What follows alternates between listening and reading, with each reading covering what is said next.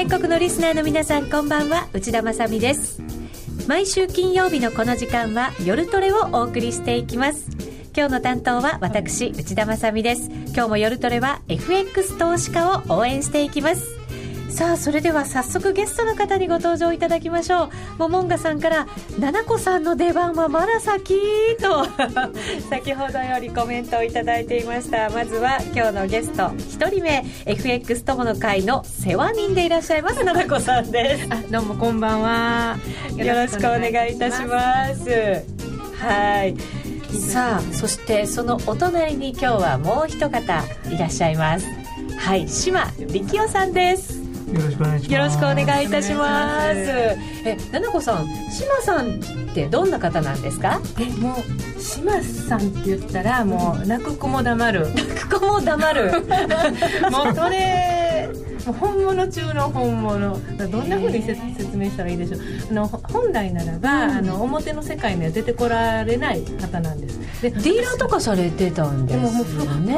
プロ中のプロの今もプロでも本当にもうバリバリやってらっしゃる。バリバリ。で そんなに上げてもらう。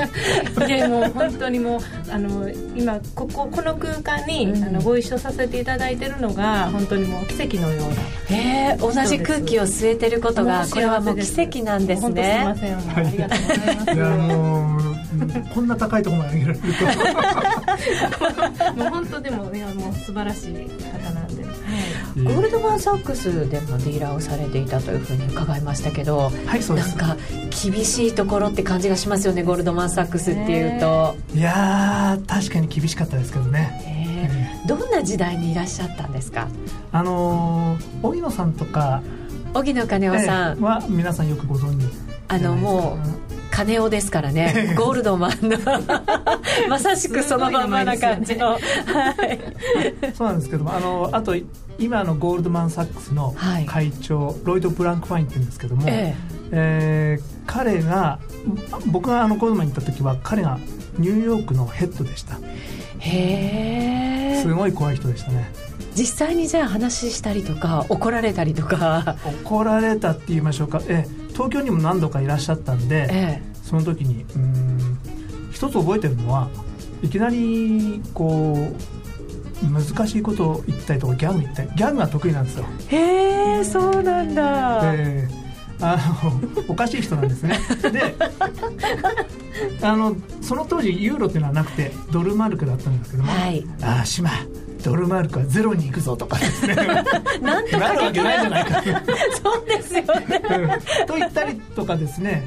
ところが突然為替っていうのは FX っていうのはあのサイエンスだと思うお前はどう思うって、うん、で突然難しいこと、ね、難しい質問をしてくるわけですか、えー、でいやサイエンスは？とか。でなんて答えたのよく覚えてないですけども、えー、いやサイエンスだったら科学者集めてやってれば儲かるんじゃない？とか。そうでもないからやっぱりちょっと違うんじゃない？とか。適当なこと言ってましたけど。なるほど。そこにでも感情とかも入ったりするしそうですね。為替って。えーサイエンスの部分もあるんですけれどもつまり科学リズムで解ける部分、はい、あともう一つアート。っておかしいですけども。アート？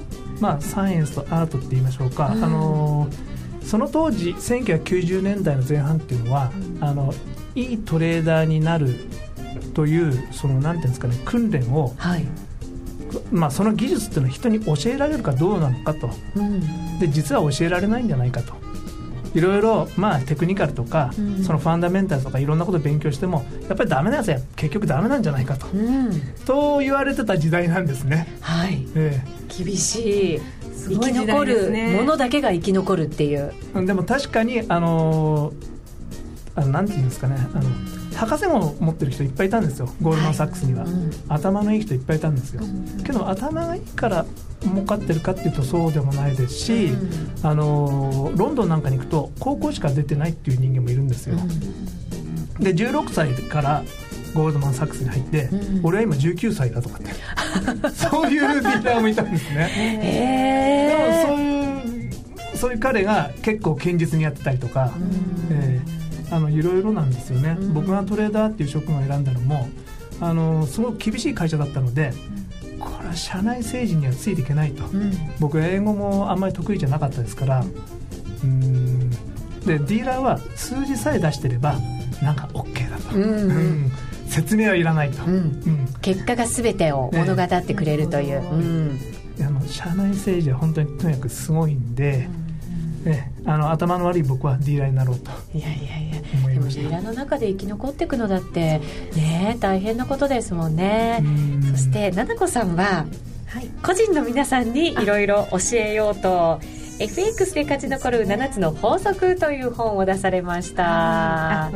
す。ござい大好評なんですよね本。当ね本7個の法則にしたかったんですけど ちょっと NG が入って 7数になっちゃったんです7個にしようよみたいな感じだったんですけど7数になりました。数になりましたが、はい。奈々子さんが教えてくれる7つの法則。です。ね。うん。えー。まあこれはあの手引き書っていうか、まあ、FX をあの始めるこれから始める人もなんですけど、あの一旦退場しちゃった人とか、はい。な思い悩んでる人にもう一度あのチャレンジしようかなって思ってる人に、あの読んでいただきたいなと思って、はい。で本当はタイトルもこのタイトルでなしに「あのおかえり FX」ってしたかったですね。温かいタイトルですおかえりねそれ FX、はい。あの却下されました。そんな本売れないよみたいな感じで。2冊目はそれでいきましょう。お帰りでいきましょうか。本当に。なので今日は志麻さんからもはいプロとしての視線をいただいてまた奈々子さんは個人投資家に向けていろんなアドバイスをいただけたらなと思ってます、はい。すごい豪華な内容になりそうで私もワクワクしていますがどうぞ今日はよろしくお願いいたします。えーそしてその後は FX 取引をもっと楽しむためのコーナーもあります。またツイッターや番組ブログでご意見ご質問随時受け付けておりますのでぜひ皆さんお寄せください。あたくさんもう書いてくださってるんですね、ゴールドマンにいたんですね。いろいろ聞きたいです。憧れですね。という声も入ってますし。7個の法則のが良かったね。っていう声も入ってたりとか。あとそんな島さんがメディアに出るってことはこれも7個さんの力？あそうです。はい。その通りですね。はい。今日も奈々子さんに引きずってこられてましたね。そうなんです。そうなんです。なので今日はたっぷり時間本当に許す限りお話伺っていきたいと思います。それでは夜トレ進めていきましょう。えさて今日は奈々子さんと島力夫さんをゲストにお迎えしています。え今日はですね、幅広くお話伺っていきましょう。まずは来週に FOMC を控えていますので、そこに向けて、えどんな風に動いていくのか、またどんな風にその後動いていくのかっていうところまでですね、教えていただきたいと思うんですね。まずはその FOMC に向けて世界景気が今ちょっと心配されているところだと思うんですけれど、島さん。国分けていきましょうか。アメリカ、ヨーロッパ、日本。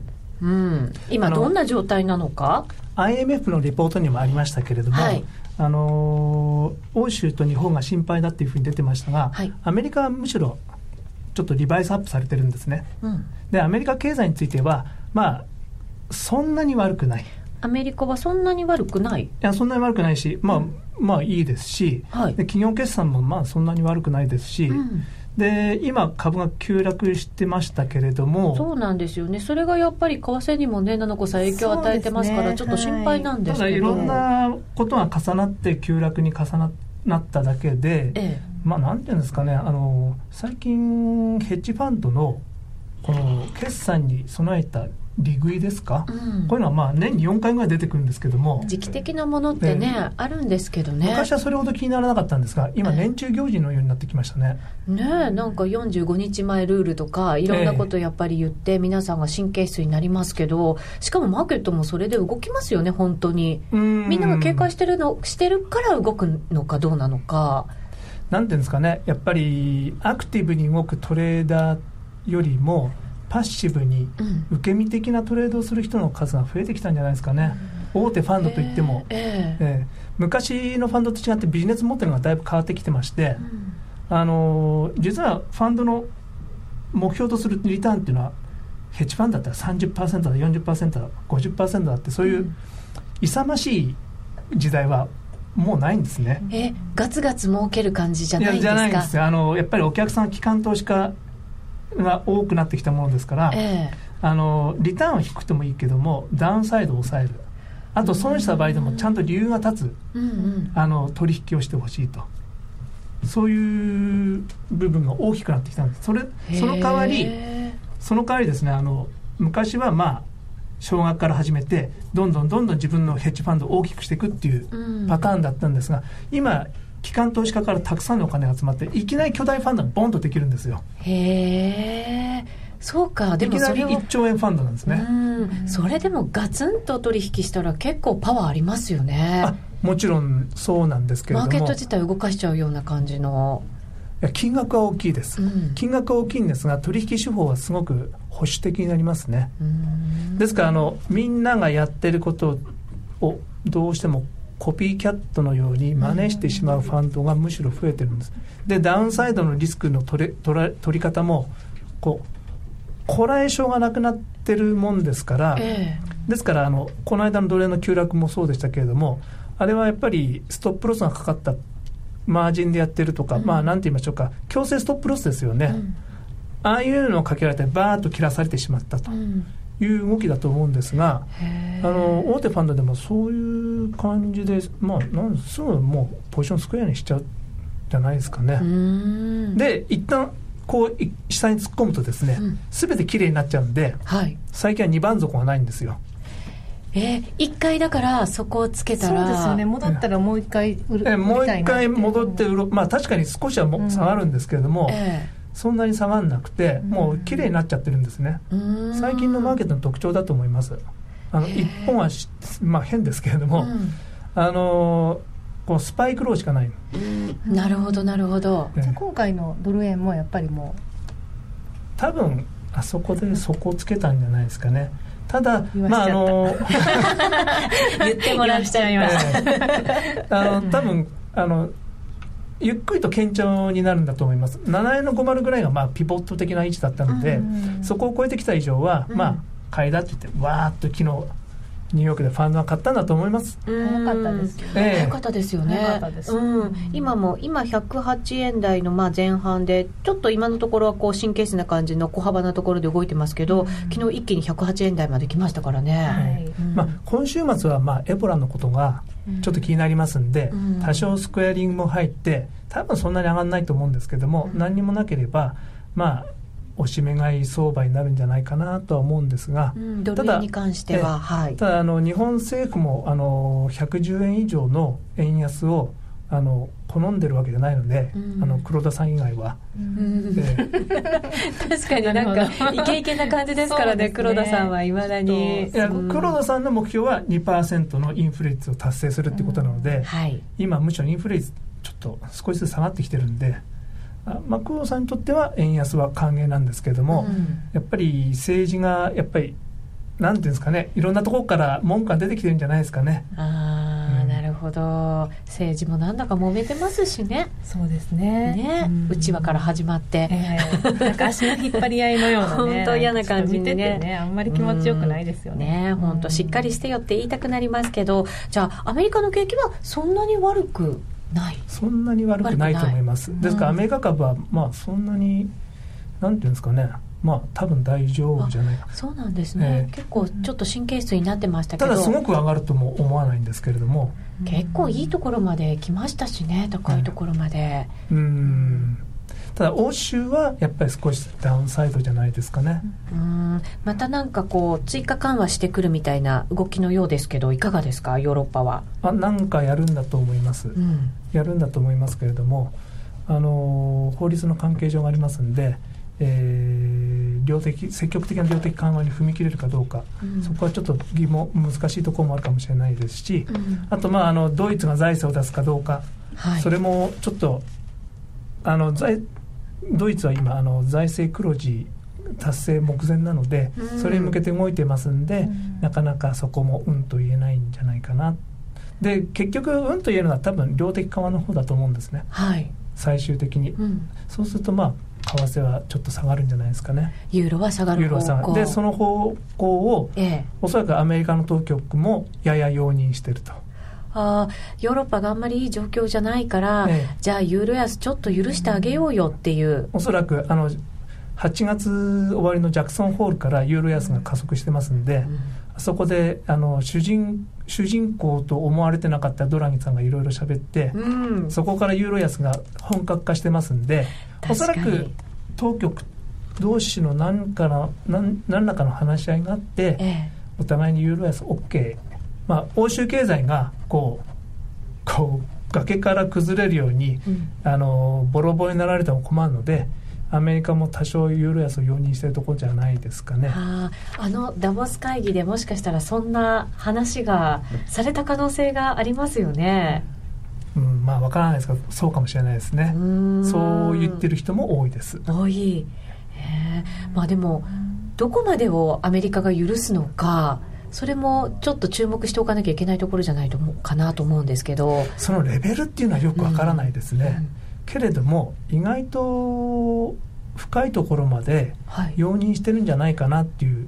ほなんか具体的にもう数字で。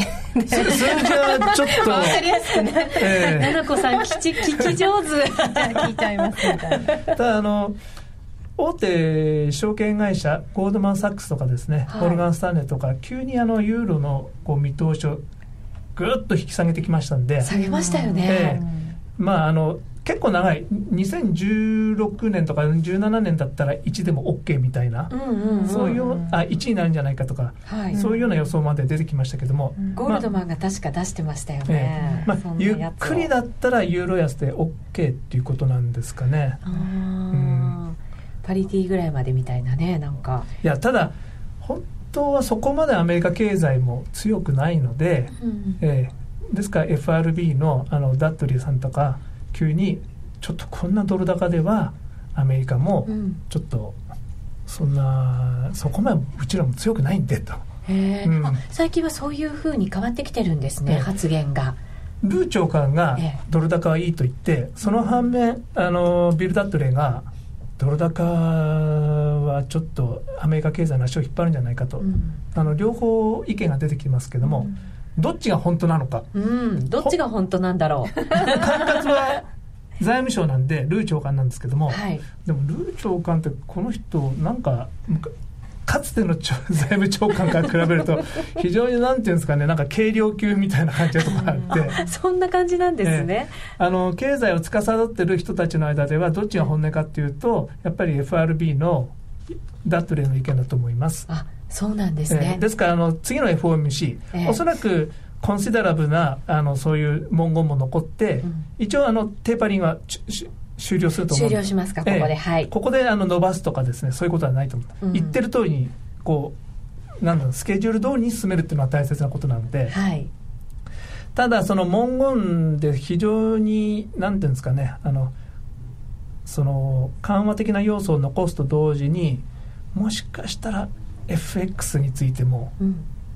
文言が出てくるかもしれないなと、えー、え例えばどんなことが考えられるんですか、いや為替で最近の為替あのドル高は、えアメリカ経済にはまあそうあインフレには良くないみたいな遠回しな表現がもしかしたらちょっとでも入ると、えはい。うんまあ多分入らないと思う、動きますよ多分入らないと思うんですけどね。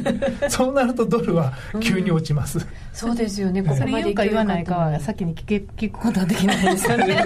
そういう何かこうつてがありなんですね。僕は考えるリスなんかありそうクとしてはですよね。え島さんなら。え いやいやないです、えなるほど。えリスクとしてはそういうリスクもあるから。うん。ただ多分あの本当に普通皆さんが考えてられるようにうん。波風なく終わるんだと思います。テーパリング終了、うん。コンシダラブルな緩和状態が続きます、うん。えで,、えー FRB の利上げなんですけども今マーケットの中心は 6, 6月ぐらいにありますけども来年のはい、ええ。ででもどんどんどんどん後ずれしていくんじゃないですかね。えーそうですか。島さんはじゃあいつぐらいっていうふうに見てるんですか？いやーわかんないですけどできないかもしれないですし、来年中には？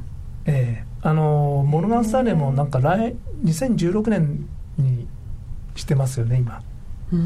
ですから FRB の理事たちが考えるこの今後のこのボツボツボツっていう最近ドット出してますけどもあの推移とマーケットの金利がですね全く合ってないんですね、金利上がらないですね。ええ。ですから金利は多分上がらないんだと思いますそれは日本じゃなくてアメリカも？アメリカも。アメリカも、うんまあ、イギリスもそうなんですけども、うん。低金利あっての好景気なので上げたら落ちる、ううん。んかもしれない、うん。まあ、1個か2個ぐらいは上がるかもしれないですけども、上げてやっぱりこうだんだん落ちるんだったら、まあ、住宅の回復がですねやっぱりポイントなので金利が上がると、ううんん、難しいところがあります。住宅もまだまだやっぱり完全回復までちょっと遠い感じですもんね。うんまあ、だいぶ良くなってると思うんですけれども、ええ。やっぱり金利に敏感なので、うん。ええ今あの、モーゲージのレートも4%割ってきてますんで、うん。これはやっぱりすごくサポーティブだと思います。えー金利っていろんなものをこうなんか織り込んでね。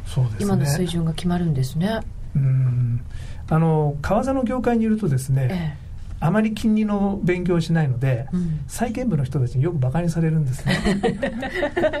そうなんですか。ええ。債券部の人たちはですね、ええ。コンマ00いくつの世界を争ってますんで、ええ。非常に緻密にあの指標も見てますし、うん。あのいろんな計算してるんですよ。うん。あのせ経済の先行きに関しても非常に緻密ですし、え。でそういう世界から見るとやっぱりこの低金利っていうのはやっぱり非常に経済にとってサポーティブだと、うん。うんいうことなんだと思います。でもそんなにこう金利を低いままにしておいてもやっぱりこう、まあ、インフレ率まだまだそんなに上がってきてないですけど行く先はやっぱりこうバブルっていうものがちょっと怖くはなってこないんですか？FRB は。ですから時々あの株に対してですね、うん。なんかこうショックを与えるようなことをですねわざと言ったりしてますよね。う。ん。えそれでなんかこう抜いてあげるんですか？溜まってるわざを。わざと抜こうとしてるんじゃないですかね。はあ。えただあのーやっぱり IMF が言うようにアメリカはまあ OK だと思うんですけども世界経済そんなにいいわけじゃないですから、うん。欧州もダメでしょうし日本も、まあ、消費税がどうなるか分かりませんけれども、はい、あのー払いのアベノミクスもちょっと陰ってきてますんで、うん。あのこのすごくバラ色って感じはなくなると思うんですね。そうすると今 PR アメリカ、まあ、16ぐらいなんですけども、この PR16 でいいのかと。あの先行きバラ色じゃなかったらやっぱり PR 若干こうん。う修正していかないといけないんじゃないかっていう動きも出てくるかもしれません。うーん。ですからまあ僕はそれほどアメリカの株心配してないんですがはい。上もそんなにない。じゃないかなと。なかなかこう簡単にいきそうにないですね。でもうん十分高いと思うんですけど。そうか。でもアメリカの利上げがもっと先にもしずれることになるとすれば為替のなんかこうスピード感みたいなものもドル高はそんなにね。ええそうですね。ん。そうなんですが、まあ、あの日本は異次元緩和も続けるでしょうし、はい。あの貿易赤字もつあの続きますし、うん。あと企業の直接投資もどんどん外に出ていってますんで、うん。あのベースのなんていうんですかね需給関係が円安方向なので次第にゆっくりまた円安になるんじゃないかなと思います。うーんえー、とここからのですねじゃあ為替の動きも考えていきたいなと思うんですね。ドル円に関してはやっぱりじわじわと上方向を狙っていく感じ。じわじわ上じゃないですかね。じわじわ上。そもそもこう年末そして来年をどんなこうイメージで描いてるんですか？流れを。うーんはっきりとした数字はないんですけれども、はい。あの目線は常に上でうんあまり下向かないようにしようと思ってますけども、うんあのただ日本政府もそれほど積極的に円安を容認したいわけじゃないですし、はいアメリカもおそらくそんな115、120いってほしいと思ってるわけじゃないと思うんですね。うんですから100ゆっくりとした円安になると思います。111とか112まで来ると一旦なんか発言とかあってガツンと、落とされたりとかするんじゃないですかね。うん。ちょっと激しめの調整を入れながら、ええ。じわじわ上がっていくような。なるほどイメージですかね。はい、でで徐々にドル円というよりは、まあ、為替マーケットの中心はユーロになってはい、やっぱりユーロ戻っており戻っておりみたいな相場になるんじゃないでしょうか。うん。七子さんもドル円とユーロドル結構注目の通貨だとおっしゃってましたよね。はい。まあ常日頃あのやっぱりドル円が9月は多かったんですけど取引では63%がドル円でした、えー、半分以上がドル円で、はいえー、でユーロはあまり9月はやらなかったんですけど、えー、やっぱりあのニュージーランドでドル買いをしましたね、うん、はい、ユーロはその次だったかな。うん、まあなんかこうユーロって結構激しく、まあ、ニュージーランドドル米ドルもそうなんですけどなんかね苦しい。は激しいというよりは ニュージーランドドルは、ニュージーランドドルの方が激しかったですね、えー、激しかったいい相場でしたね、よかったですね、まあ、分かりやすかったんで9月は。方向性がねしっかり出てましたよね、はいえー、だからまあ9月のようなまあそんなこう6円上がるようなもう相場はないということですよね。えドル円ですね。ドル円ですね。はい。9月のようなことはもう今年はないよっていうことでじりじりと。うん多分ないと思います、うん、でもじりじりとまあ。結局はどちらかと言ったらうん、私が内田さんみたいなちゃってますけど。おしめがあったらこう買っていくような感じの、私もその方向で。なるほど、はい、なんかすごい心強い感じの、はい、背中を押された感じがありますけどユーロドルは基本下の方で見ていくという。ええ、ただまああのこの1.25あたりっていうのは結構硬そうですね。そうなんですよね、うん、何回かこう戻ってしまうところですよね、ええ、そうなんですけどまあ1.28台はまあ売り場でいいんじゃないですかね。1.3に乗るってことは多分ないでしょうから。うん、その間何とか取引できるかもしれないですし、はい。えー、あの最近欧州がですね、ええ、あのアメリカは為替で妥協しているのに、うん、その財ドイツが財政を出すということも言わないですし、うん、えー、本当は財政出してほしいじゃないですかね。ドイツにドイツに金を出して内需刺激してほしいと、うん、アメリカがヨーロッパにそれを望んでいる。はい、うん、と思います。けれどもうんと言わないのであのー、アメリカはとしてはこっちはユーロ安いいって言ってるのにそっちの方で努力しないのはどうなのかねって。今に多分しびれ切らしてきますよねアメリカも、えー、なんかやってくださいっていうふうに、えー、えープレッシャーかけるんじゃないですかね。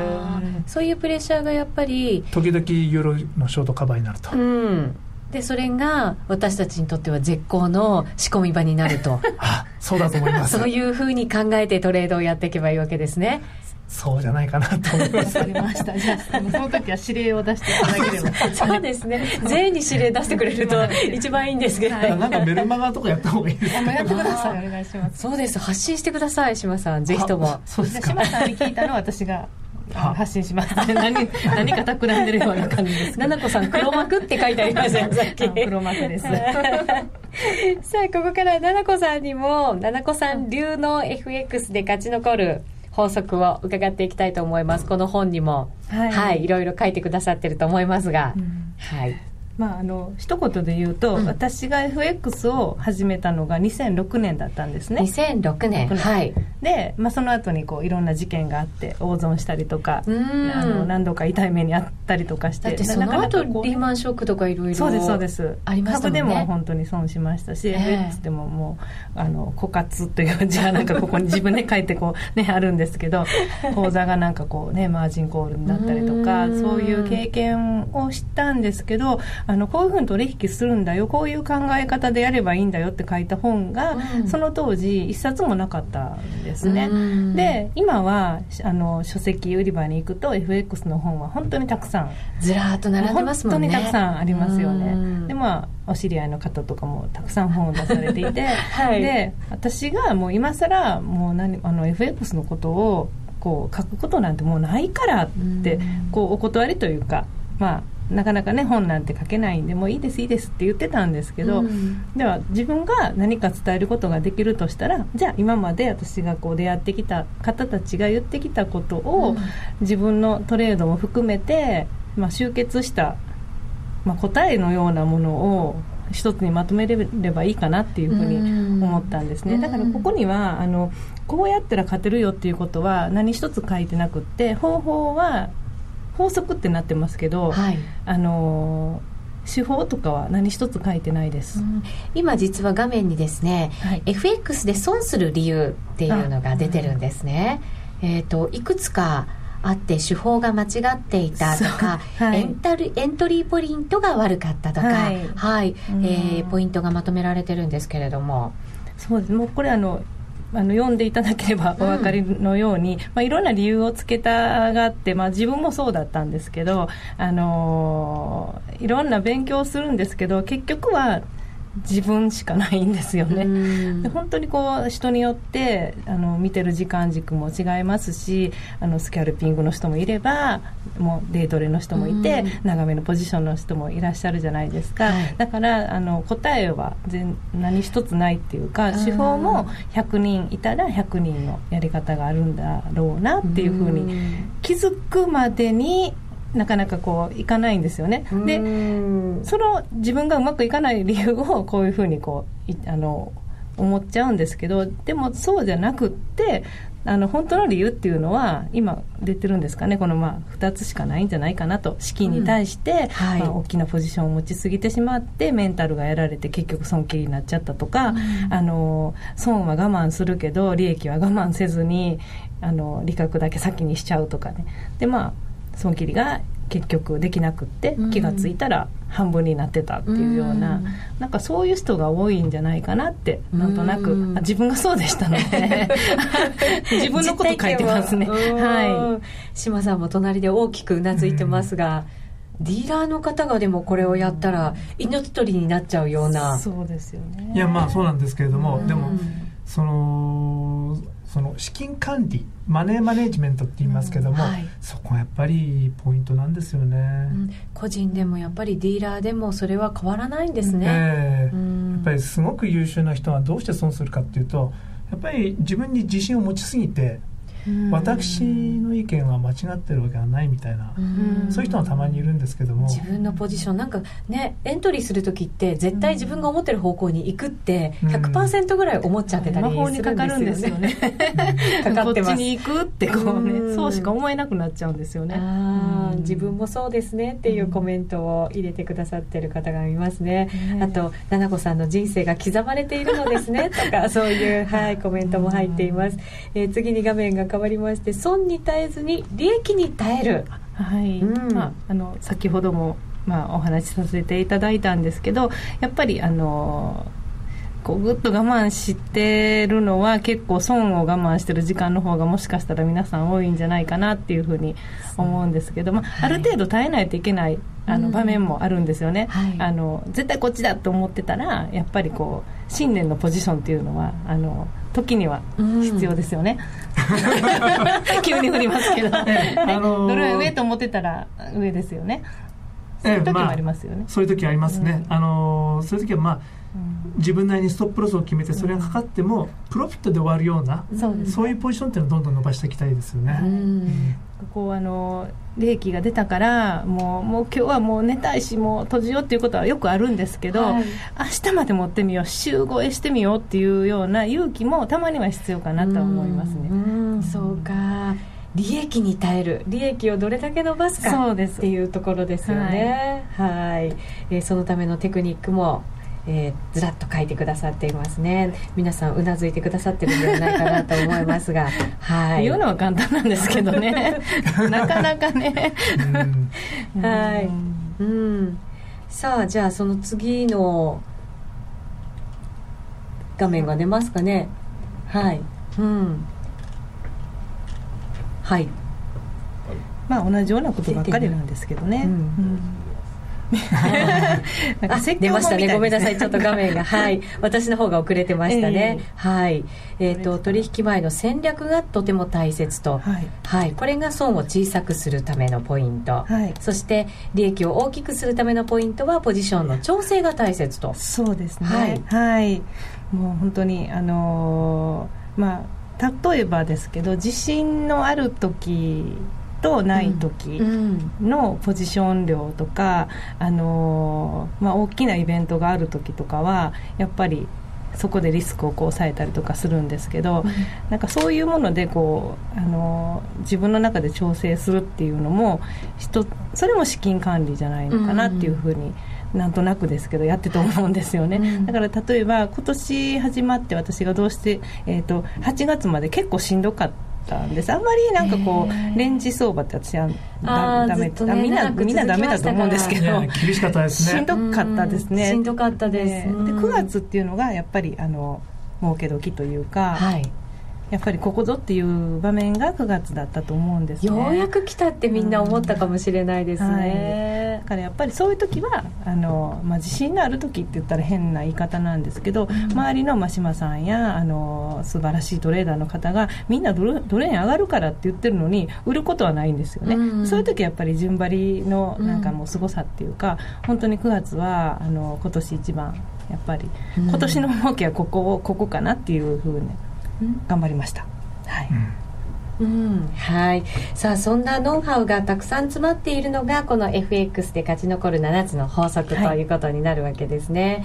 はい、えっ、ー、と、トレーダーは段階的に進歩するという今画面にも切り替えていますけれども、これもまた大事なこと。そうですね。はい、あのー、大抵の方は3番ぐらいまででこう、あの、諦めちゃうというか、うん、あの勝てる方法とかあの、まあ、手法ですよね。あのいろんな情報商材がお高くあのインターネットで売られてたりとかするんですけど、うん、それを買えば勝てるようになるっていうふうに勘違いされることがよくあるし私もあの購入者なんで。これもまた体験済みと、えーね、体験談でいろいろ書きます、あのまあ、近道は何一つないかなっていうか経験することが一番大事なのかなと思うんですけど、えー、3ぐらいまでであの結構なんか諦めちゃう人がいるんですけど、そこを乗り越えたらちょっとまた違った世界が見えてくるんじゃないかなって思います、はい、じゃあしっかり資金管理しながら続けていくっていうことが一番大切なことなんですね、ね、諦めない。諦めない。諦めないこと諦めたらそこで終わりですか？うん、はい、私もレンジ相場の時に本当に才能がないなと思って。いやもう落ち込みますよね、はい、もうねやめようかなって実は思ったんですけど。疲れますよね。はい、そうですね。でも。寝不足ですしお肌に悪いし。そうなんです。本当にもね。でもそれでもきっと続けていたらああよかったって思える日が来るわけですよね、はいね、本当にそうですそのためには頑張らないといけません、はい、今日はですねこの奈々子さんの本 FX で勝ち残る7つの法則を5名のリスナーの皆さんにプレゼントで頂戴いたしました。お申し込みは番組の感想などをお書き添えの上夜とめ番組ホームページのお問い合わせ欄からご応募いただきたいと思います。皆さんからのご応募お待ちしています、えー、今日は奈々子さんと島力夫さんにお越ししいただきました。ありがとうございました。ありがとうございますあのロングセラーラジオソニー EX5M2 好評発売中。高級感あふれる大型ボディに大口径スピーカーを搭載。短波放送のほか AM、FM も受信可能です。卓上型ラジオ EX5M2 乾電池 AC アダプター付きで税込1万8360円。送料500円。お申し込みお問い合わせは0335954730ラジオ日経通販ショップサウンロードまで。き手の心に語りかける説得力のあるナレーションを学ぶ。響きの良い美しい日本語で話せば思いは自然に伝わります。言葉の素晴らしさにさらに磨きをかけてプロのナレーターにチャレンジしてみませんか？ラジオ日経 CM 番組ナレーターカレッジではただいま12月生を募集中。スタジオでの無料体験レッスンにぜひ一度ご参加ください。お問い合わせはナレーターカレッジをインターネットで検索。ホームページからどうぞ。ここからはミシェルの FX デモトレード頑張るぞのコーナーです。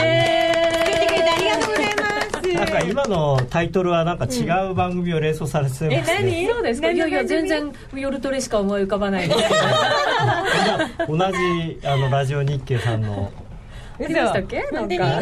みんな頑張りようとよ多分。ねうちと関係のある会社さん 何それ。何分からんちゃけど。まあいいや、はい。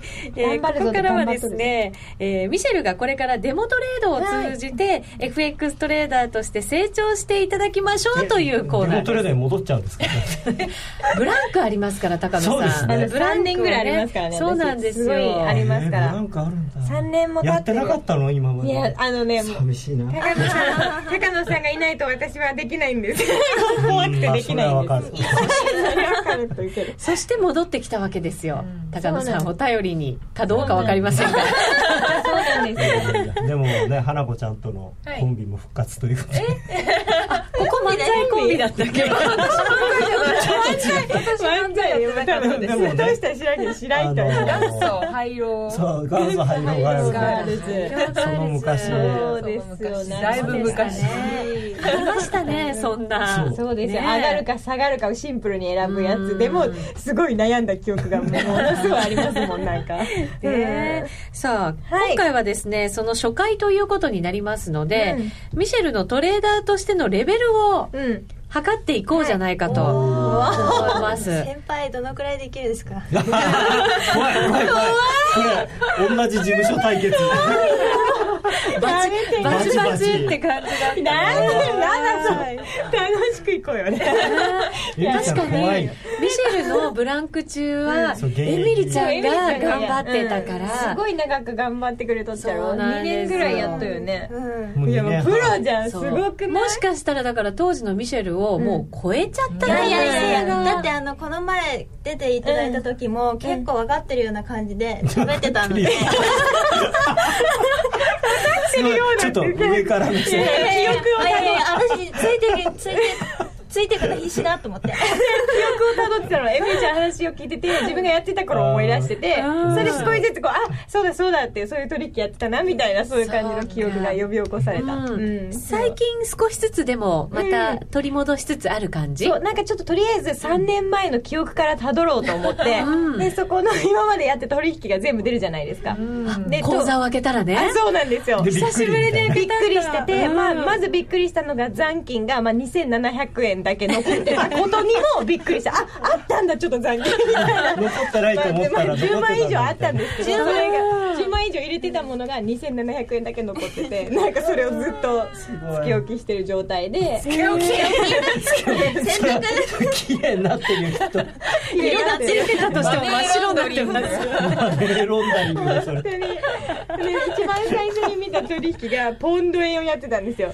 ポンド円をめちゃめちゃやっててすっごいあの勝ちと負けの差が激しすぎて よく飛び込んだなと思ってパンジージャ式でやってたなって確かにあのジージャンプみかちゃんもみんな。そう。あ勝ったらめっちゃ大きいけど負けたらその分大きいので結局あの利益的にはめっちゃ少ないっていう、えーでもそういう。結構大胆なトレーダーってことですよね。そうなんですよ。一日でもうなななめっちゃ気合い入れてあてしかも動いてたからね。すごい楽しかったんですよ。今年の前半みたいな時じゃないから。勝つ時の快感がたまらなくてポンド円にはまっちゃってたんですよ。最初動いてるの楽しい。楽しいねめちゃくちゃ。なんかわ自分の予想通りいくと私神なのかしら。ゴッド思考にな私はい神なのやだからね向いてるんだと思う。そういう その動いてはい。儲かった時の快感がこうガーってくるっていう忘れられないってそれはトレーダー向いてる。向いてるやっぱりねあのご褒美がないとはい。やっぱり辛さに耐えられないから、あー、えーミシェル全盛期はかなり肉食トレーダーだったよね。そうなんですよ、うん損切り入れいないではい。難品バリバリみたいな、あそうですそうです。それは肉食というよりはよくない。よくない。大胆。あれ高野さんそれ怒らなかったですか？怒ったと思うんだけど。怒ってたよ。当時もね。ダメよって。ダメよって言われながら、その時から他の円ユーロ円とかにしたらってその時からも言われて私はポンドですみたいな感じであれこれ花子ちゃんもポンドだったしな。ポンドやってましたよあねそうでしたポンド好きが多かった、うん、ポンド好きはやっぱ刺激が刺激が欲しくて。みんな刺激を求めてたのね。最初は刺激がそたまそんなにらんですよね。君たちの人生は刺激がない 今回なんか始めるにあたりそれをまたやり始めて同じ繰り返しになってしまうので、まあ、逆にそれをデータとして取っといてどういうふうにちょっと平和主義でとりあえず、まあでねも怖さをね一回知ってるからうん。今回はそんなに無茶なことは多分できない、う。ん、そんなに飛び込みはちょっとやめとこうと思ってよまあちょっと3年分空いてるので読みもちょっとまだ当たらんしなのでドル円とユーロ円ぐらいでどっちでやろうかなぐらいの感じで両方やりつつみたいな。今とりあえずいろんなあの普通に 何品でやるやるしその注文方法もいろいろやって なんかミシェルが大人になったような気がしたんだけどやっぱり変わってない。かなって中身は？なってないなどうしても儲かってしまうあのいい想像が邪魔をするんですよ。だからメンタルからやらないといけないのかな。えメンタルまあまあでもほら最初はだからデモだから、はい。それでやっ、はい。好き勝手やってみて、あうん。やっぱり難品しちゃいけないんだっていうのをちゃんとこう身をもって、うん。ね本当にそうしないと2700円がゼロになっちゃうから。そうですね。今デモトレードやってるのがあのー、1個だけ塩漬けがぬか漬けになったやつが。それがちょっとかなりの損失になってしまいなんかその分すごいなんか何万単位で買ったやつがいくつかあったんですけどそれを超えるぐらいの損失になってしまった。デモトレではいなんかいくつかは2万とか3万とかすごい買ったやつユーロ円でまあ結構取れてイエーイと思ったら1個残しといたやつが朝起きたらやっぱりズドンってなっちゃって。なるほど。なので今ちょっととりあえずうーんどれが合うのか相性探しっていう感じから始まるのかなっていう私と共にね付き添ってくれる高野さんじゃあ一言アドバイスを難品はやめます。えそこから？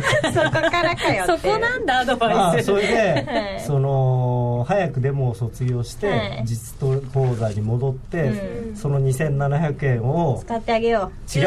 使っちゃダメ。それをそれを入入金しないで10万円にしよう、えー、それを嘘。本当にえ高野さんだったらどのくらいでできますか？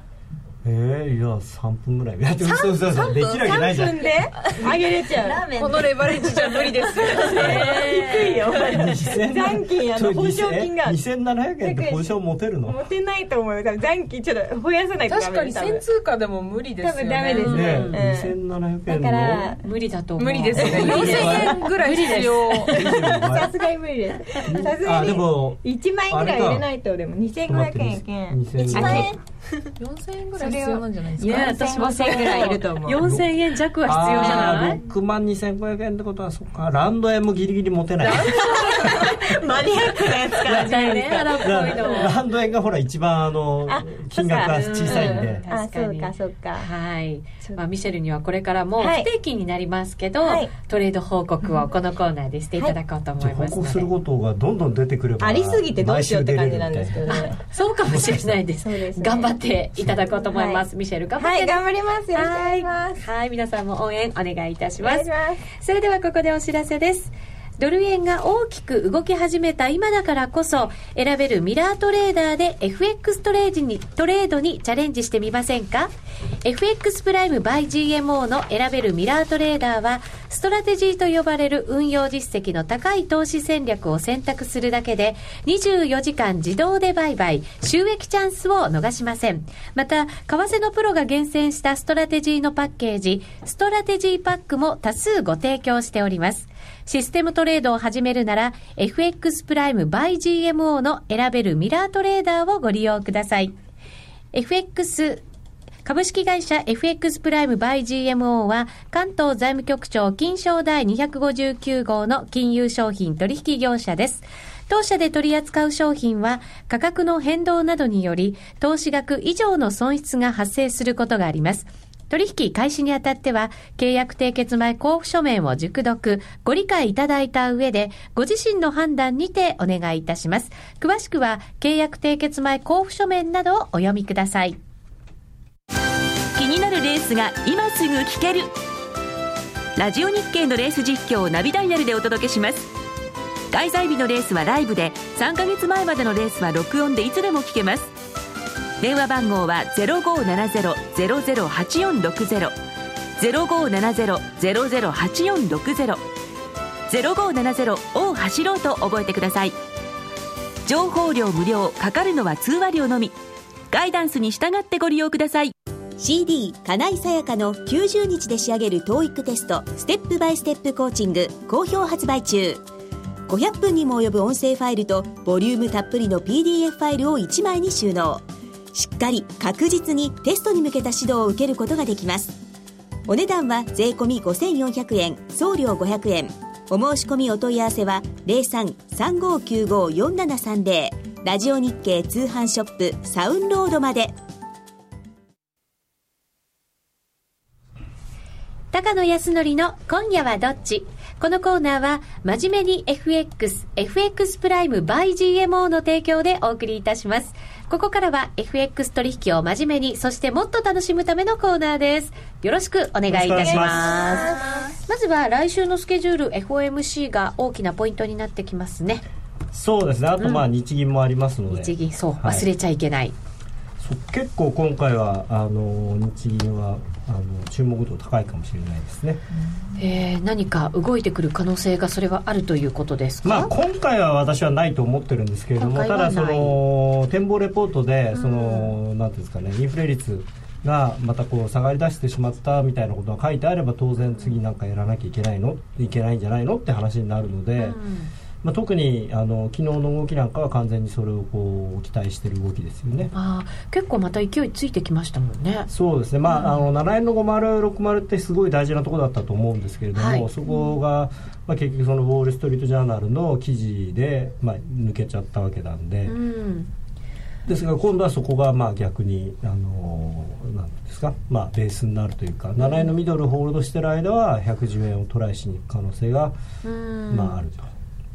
そうですね。107円のこのミドルのところって結構硬くて、えー、とこの辺に来たらもう一旦手締まおうみたいな、ね。ロングのポジションのトレーダーの方々も多かったラインですから、だからそこ抜けて今度ストップロスっていう感じですよね。ね、そうすると今度はここが支えになってくれて底堅く108円台固めみたいな感じの動きを考えておけばいいんでしょうか。ただあの もしかしたらですけれども、まあ、日本人は割と、まあ、展望レポートでそういさっき言ったような、その次回以降の、あの追加緩和をこう示唆するようなものを期待しているのかもしれないんですが、ええ。もしかすると外人さんはもう今回なんか手を打つんじゃないか。と、まあ、理屈で考えるとあの去年の春に2年で2%って言っちゃったわけなんで、うん。それを考えるともうやんないと今そのあもたもたしてる場合じゃ本来はないんですよね、本当本当の意味ではというかもう遅いぐらい。はいもうだってねもう10月ですからね。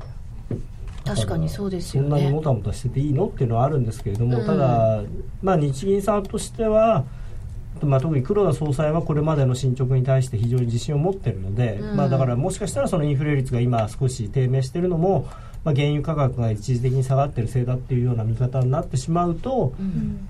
追加緩和には否定的なっていうふうに取られる可能性はあるんですよね。でうん。私個人は追加緩和やらないんじゃないかなってずっと思ってるんで、うん。うん、そういう意味ではいあのちょっと期待感で変わりすぎてるというか、まあ、買ったのはどうなのかなという気はしてます。うん。そうするとその日銀次第まあ、FOMC もあるので、どっちがどっちまあ、って言い両方なん。ですねまあ、ね、両方だから。日銀は当然その追加緩和の方向を、あの要するにまあ言葉尻捉えて追加緩和あるんじゃないかってみんな思いたいわけですよね。うんで一方で FOMC は FOMC で、まあ、ついに QE3 が完全に終わると、で終わることによってじゃあ次何やるのって利上げでしょっていうふうに持ってきたいわけですよね。みんなマーケットとして。は、はいそうすると、うんまあ、ドル買いの円売りだからドル円は110円っていうふうなストーリーを多分描いてるんだと思うんですけれども。なんか分かりやすいストーリー描きたいですもんね。まあそうですね、ね。ただあの本当にその通りいくの？うん。なんかね思惑がありそうな気がして。いかないから難しい。いやあのただね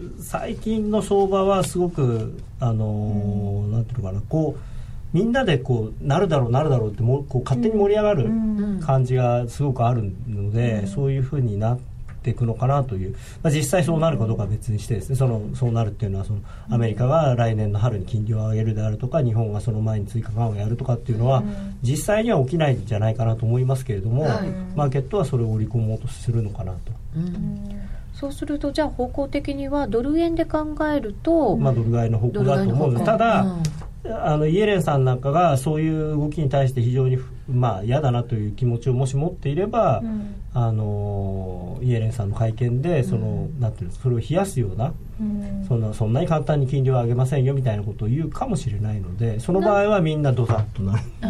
なんとなくそういうコメントも最近こううまい具合に挟みながらですよね、まあ、あとそのレーバーマーケットコンディションインデックスとかいうのをねわざわざ作って、そのすごいもう10いくつのその指標を組組み合わせてその今の労働市場はこういうふうになってますっていう、うん。で、まあ、一応回復期にあるっていうことにはなってるんですけれども、まあ、それが十分なものになるためにはじゃあ例えばこのそれがいくつぐらいにならなきゃダメだみたいなことが、やっぱりどっかイエレンさんにはあると思うんですけれども、それから見るとまあ程遠いと思うんですよね。だからああいうものをわざわざ出してきたっていうのは今までの雇用統計とかそういう単純なものではなくて、うん。でただ広範な数字を見ますよって言っても言葉だけだとなかなかマーケットの人は誤解をしやすいのではっきりとそういう新しい指標を作ってこの指標はうん。この辺までいかないとっていうふうに言われちゃうとそれ分解してからえじゃあえいやそりゃ無理だよなっていうふうになる可能性もあるのかなと思うんですよね。うん。そうか。だから利上げしないための言い訳のためにあの新しい指標を作ったんじゃないかっていう。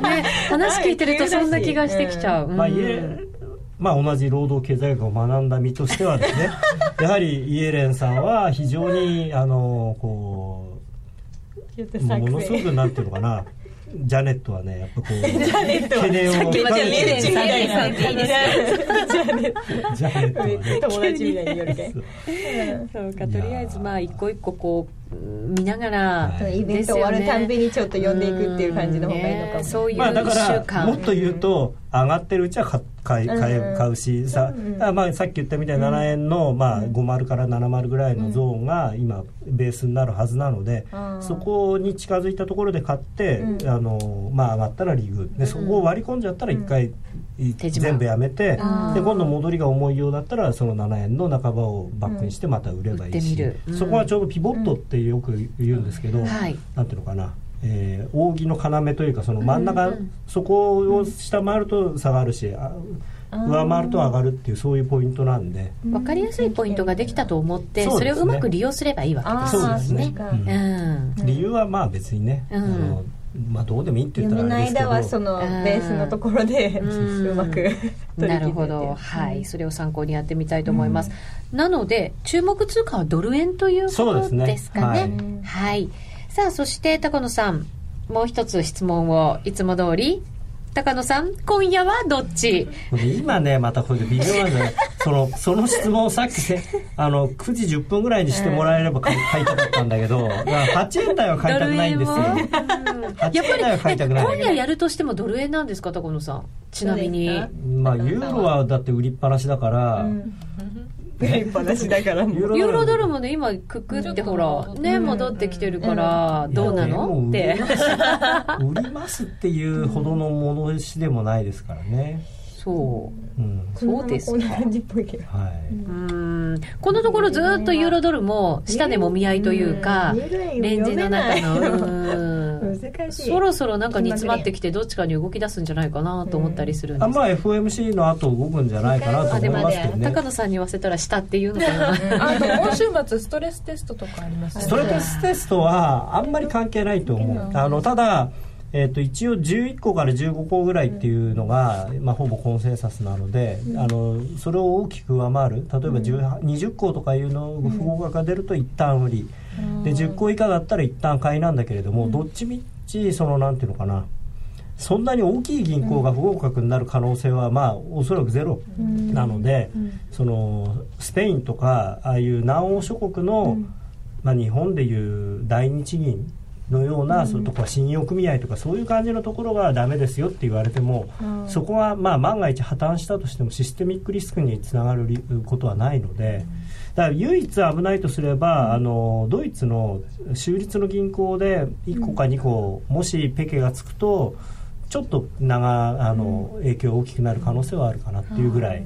そのあたりはまた延長戦でもお話しいただこうと思いますが、結論が出てないんですけど 高野さんドル円だったらどっち今夜は？下がったら下がったら買い下がったら買いなるほどはいちょっと突っ込んでみました、さあユーストリームをご覧の皆様は引き続き延長戦でお楽しみいただきたいと思います高野康則の「今夜はどっち、はいこのコーナーは真面目に FX FX プライム by GMO の提供でお送りいたしました。それではラジオの前の皆さんとはこの辺りでお別れです。皆さんおやすみなさい。おやすみなさい。